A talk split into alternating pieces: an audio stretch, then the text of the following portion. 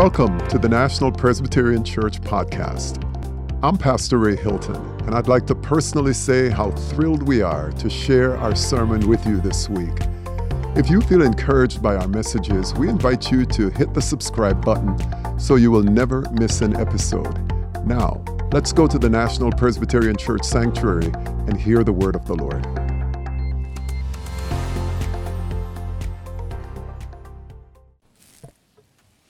The scripture reading this morning is from Luke chapter 3, verses 1 through 6. Hear the word of the Lord. In the fifteenth year of the reign of Emperor Tiberius, when Pontius Pilate was governor of Judea, and Herod was ruler of Galilee, and his brother Philip, ruler of the region of Iturea, and Trachonitis, and Lysanias, ruler of Abilene, during the high priesthood of Annas and Caiaphas, the word of God came to John, son of Zechariah, in the wilderness.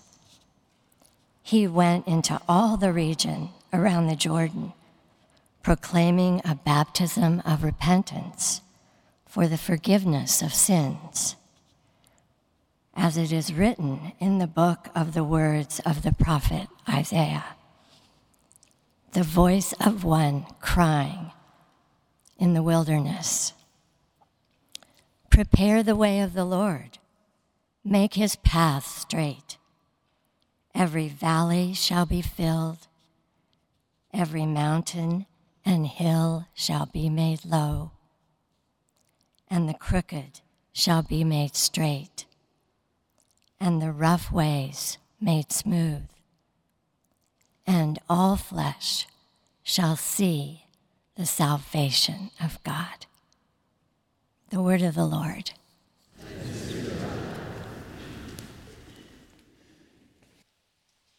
Well, I'm grateful that you are here with us this morning, here in the space, and also those of you who have joined us online. I really believe that part of the way we get God's word into us, it's through the public reading of Scripture. This is a, a time stamped, a time worn tradition that's gone on as far back as we were reading the book of Nehemiah, where people would stand up and do the public reading of Scripture. And thank you, Lynn, for, uh, for doing that for us this morning. And the reason why that's so important is because week by week, especially if you are actively participating, and you'll notice that over the last few weeks, maybe a couple of months, we're now allowing and having our children in worship with us so they can hear the scriptures being read. Because we're making the bet that as we hear the scriptures being read week by week, we will hear the full story eventually. We'll hear the story of creation We'll hear the story of Israel, of Jesus, of the church. We will hear the story of the promise that a day will come when Christ will restore order to this world that is in chaos. We're told the story then from different vantages. And so that by paying attention, we then begin to deepen our imaginations in the whole mystery of what God is doing in our lives and in the world, we become believers who are rooted and grounded in the Word of God. And so I want to again encourage you to continue to come and participate in the public reading and in the worship of the church and allow for your children to experience that on a regular basis would you pray with me, please? Almighty God, creator of heaven and earth, you promise that everything will pass away, but your word will stand forever. Lord, may our generation be attentive so that by the power of the Holy Spirit we remember your ways and gladly do right, meeting you wherever and whenever you, you appear. In Christ's name we pray. Amen. As we heard uh, Dr. Fox say, this is the second Sunday of Advent.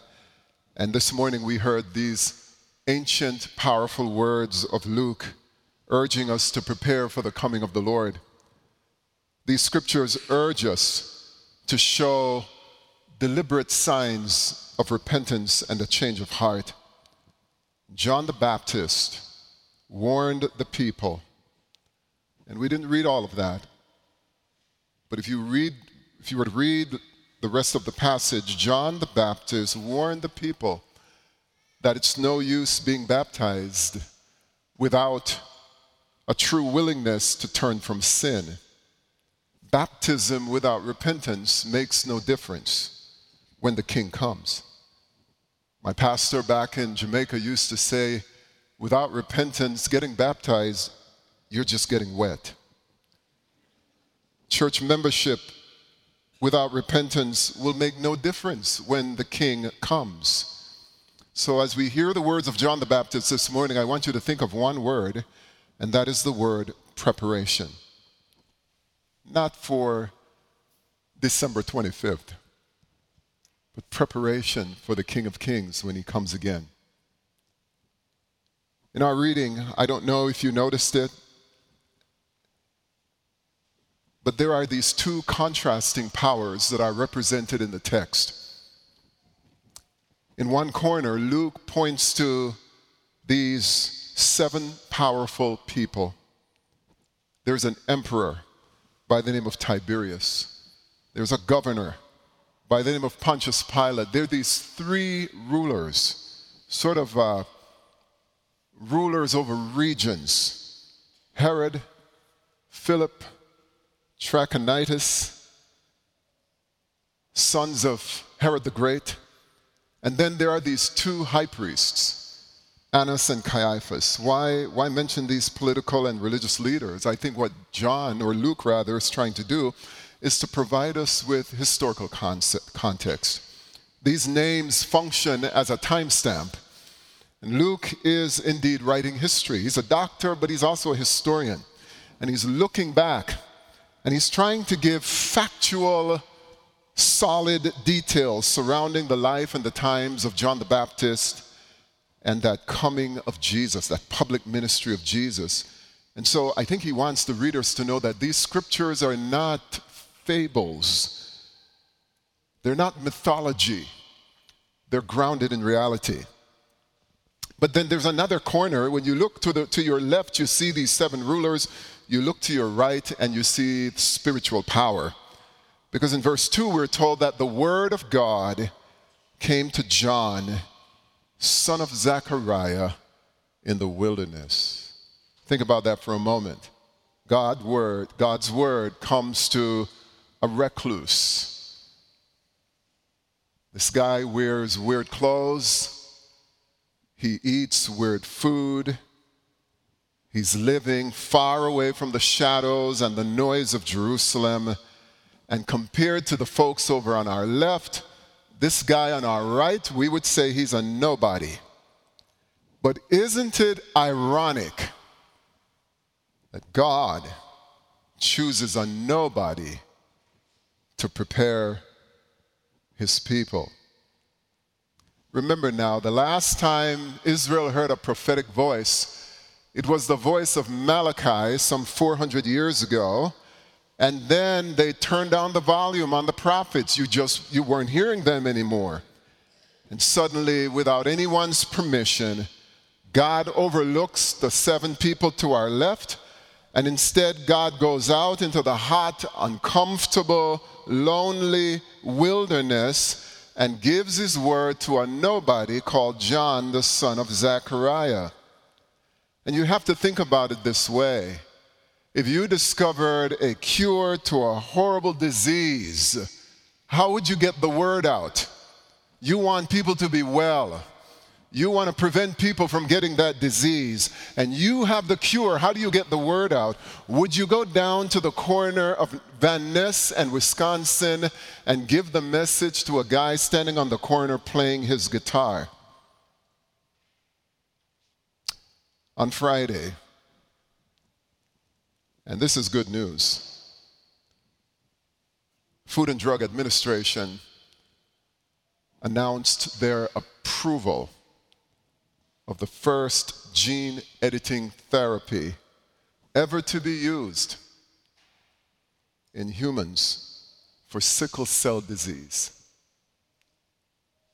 There are hundreds of thousands of people in America, particularly people of African American descent, who are suffering and dying from sickle cell disease, a debilitating blood disorder. And they found the cure.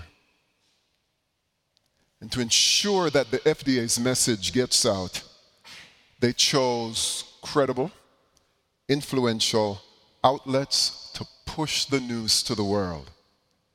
They would never, and I know I'm being ridiculous, they would never give this vital information to someone with a guitar on a street corner. And yet, in one sense, this is what the God of heaven and earth did. The Word of God came to John in the wilderness, not to the seven leaders. Luke wants us to know that John is one of the last Old Testament prophets you're going to see in Scripture. And here he is. What was his message? You know, every prophet has a message. And I need to warn you that if you read that whole section in Luke chapter 3, the message of the prophet is not warm and fuzzy. The prophets are often marginalized, they're ridiculed, they're canceled, because their message is never in sync with the leaders in downtown Jerusalem. It's a lonely job, the job of a prophet, because you're always saying what God says, not what the people want to hear. So John came preaching a prickly message of repentance for the forgiveness of sins. True prophets then always bring an inconvenient truth. The reason why prophets get into trouble is that the people in power, they get to control the narrative. They get to muzzle the facts. And the prophets, they just tell it like it is. And many times they end up losing body parts. thing about true prophets, though, is that they're not trying to win friends, they're not trying to garner popular opinions. The prophets are captured by God's word. And so they're more interested in preparing people to meet God than anything else. Last year, March of 2022, Prince William and Kate Middleton visited several, what, what we now call Commonwealth countries and islands in the Caribbean.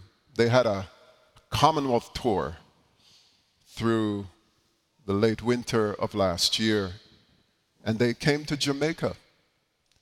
And before they arrived, an advance team came to make arrangements for these royals. All of Jamaica, all of the Caribbean was in overdrive getting ready for their visit. You think about security, you think about hospitality, you think of venues, food, dignitaries, everything was ready. And they came. And they left. And everything was essentially the same. And it's not their fault. Two day visits, two day visits do not change a nation. Two day visits don't change a people. It's just the way things are. But this is not the case with our friend John the Baptist. And that's the reason why Advent season is, is one of preparing for the coming of Christ. John the Baptist is sounding the call in today's gospel. That voice crying out in the wilderness, prepare the way of the Lord, make his path straight. John, a one man advance team, he's the forerunner sent to prepare for the coming of the Lord. And he demands something. This is not a sideshow. This is not a comedy hour. He's demanding something from his hearers. and he demands repentance. And he says, I want, I, want, I want you to bring fruit that demonstrates repentance. I want you to believe. I want you to, I want you to walk and live in a certain way. Fleming Rutledge is a Episcopal scholar and just a wonderful preacher. And she asks this question Who among us would tolerate John the Baptist for even a few minutes? I don't think he could fit right here at National. He wouldn't dress right, maybe he wouldn't smell right, just wouldn't look the part that we at National like to look. Who among us would tolerate John the Baptist for even a few minutes? And so John came baptizing. And this was a radical thing because we're talking about baptism not for people like me and you. If we want to join the Jewish community back then, we would have to go through a ritual of baptism. But this idea of baptism was for Jews and Gentiles, it was for the insider and the outsider. John was preaching that being born a Jew did not ensure right relationship with God, that everyone needs to be baptized. And John essentially was putting the needs of humanity on the same plane. Don't tell me you have Abraham as your father. You need to repent. That's why he's called John the Baptist people came from all over, traveling down to this hot desert to hear his message, and many were repenting and being baptized. Now, let's remind ourselves this morning there is no inherent power in baptism. Baptism doesn't save anyone, but here's what baptism does baptism is an outward sign that something is happening to you on the inside, and that's one of the, way you're cho- one of the ways you're choosing to respond. You're ready to deal with the realities of your life and your sin, and you go into the River Jordan, and you are washed, and you are cleansed, and it's a sign that you are now a member of the family of God. The other part of his message, though, was that he quoted from the prophecy of Isaiah. I don't know if you realize just how important Isaiah is to the entire New Testament. I can't remember the number now, but it's phenomenal. Through the Gospels, the book of Acts, through the rest of scriptures, how Isaiah is prominent. And here he has one of the most important messages Every valley shall be filled, every mountain and hill shall be made low, and the crooked shall be made straight, and the rough ways made smooth, and all flesh shall see the salvation of God. This prophecy then is reflecting what I just told you about with William and Kate. It reflects the widespread custom that when an imminent ruler powerful ruler is about to visit your town, the citizens get busy and they construct smooth roads so that this person can ride with ease and with dignity and pomp and circumstance into your town. And this point must not be missed. John wants to know that Jesus is coming again. He's coming. He's the Lamb of God who will come to take away the sin of the world. And John is saying you need to build a highway, a highway in your life by repenting. John is essentially saying, Now, I don't want you to run out and mend your roads. I want you to mend your lives.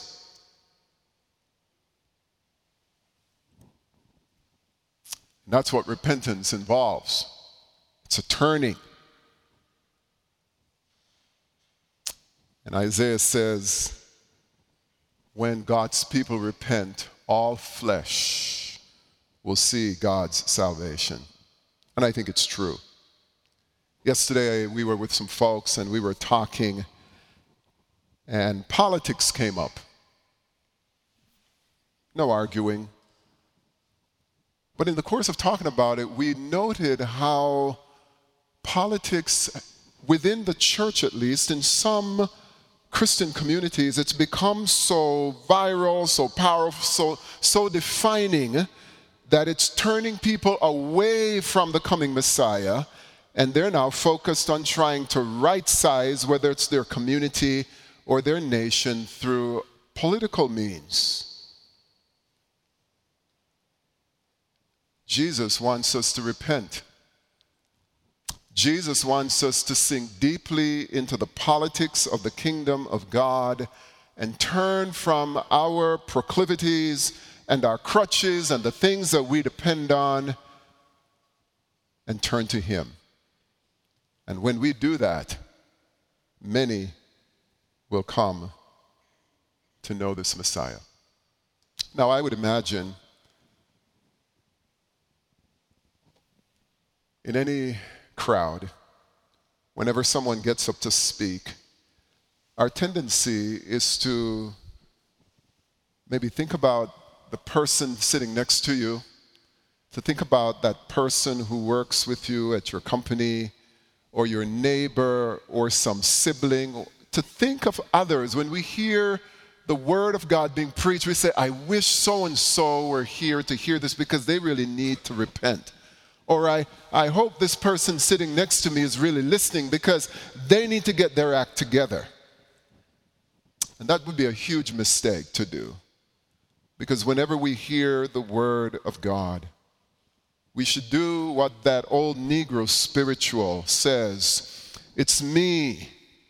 It's me, O oh Lord, standing in the need of prayer, not my mother, my father, my sister, my brother. It's me. The problem is with me. Yes, other people have problems, but my goal is not to look at other people's problems and judge them. The call to repentance is a call to examine ourselves and say, Lord, it's me.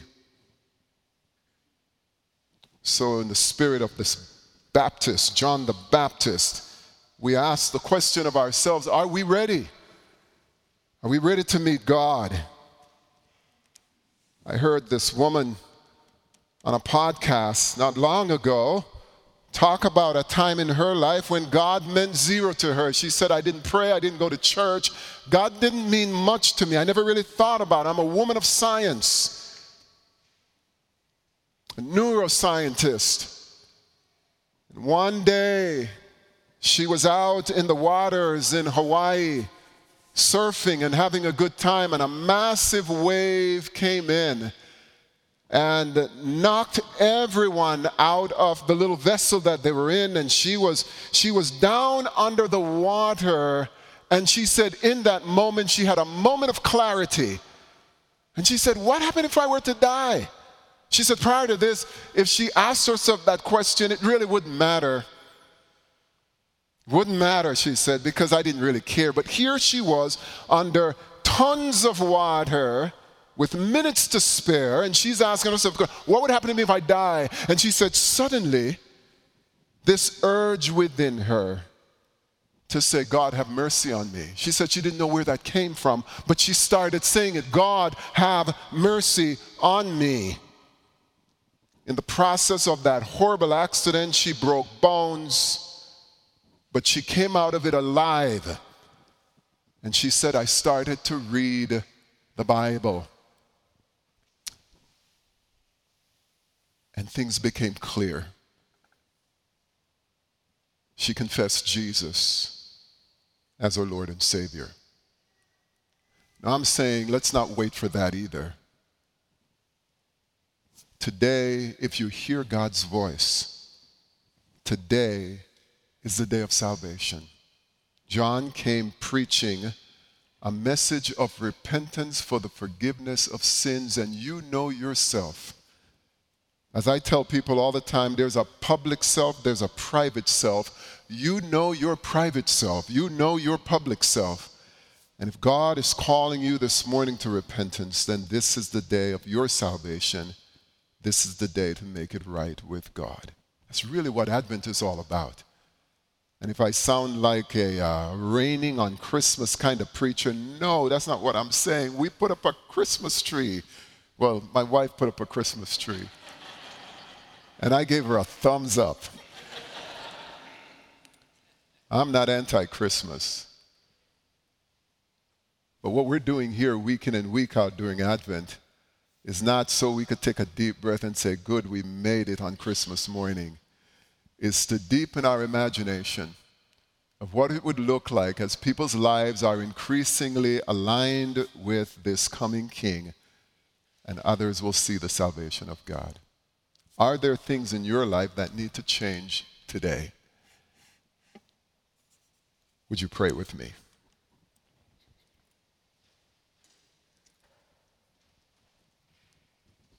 Merciful God, who sent your messengers and prophets to preach repentance and prepare the way for our salvation. Oh God, give us grace to hear the warnings of the prophet and to forsake our sins that we may greet with joy the coming of Jesus Christ, our Redeemer, who lives and reigns with you and the Holy Spirit, one God, now and forever. Amen. We're glad that you could be with us today. If you would like more information about our church, visit our website at nationalpres.org. That's nationalpres.org. Help us spread the good news of the gospel by sharing our podcast with your friends and giving us a rating. If you haven't already, be sure to click the subscribe button. See you next week.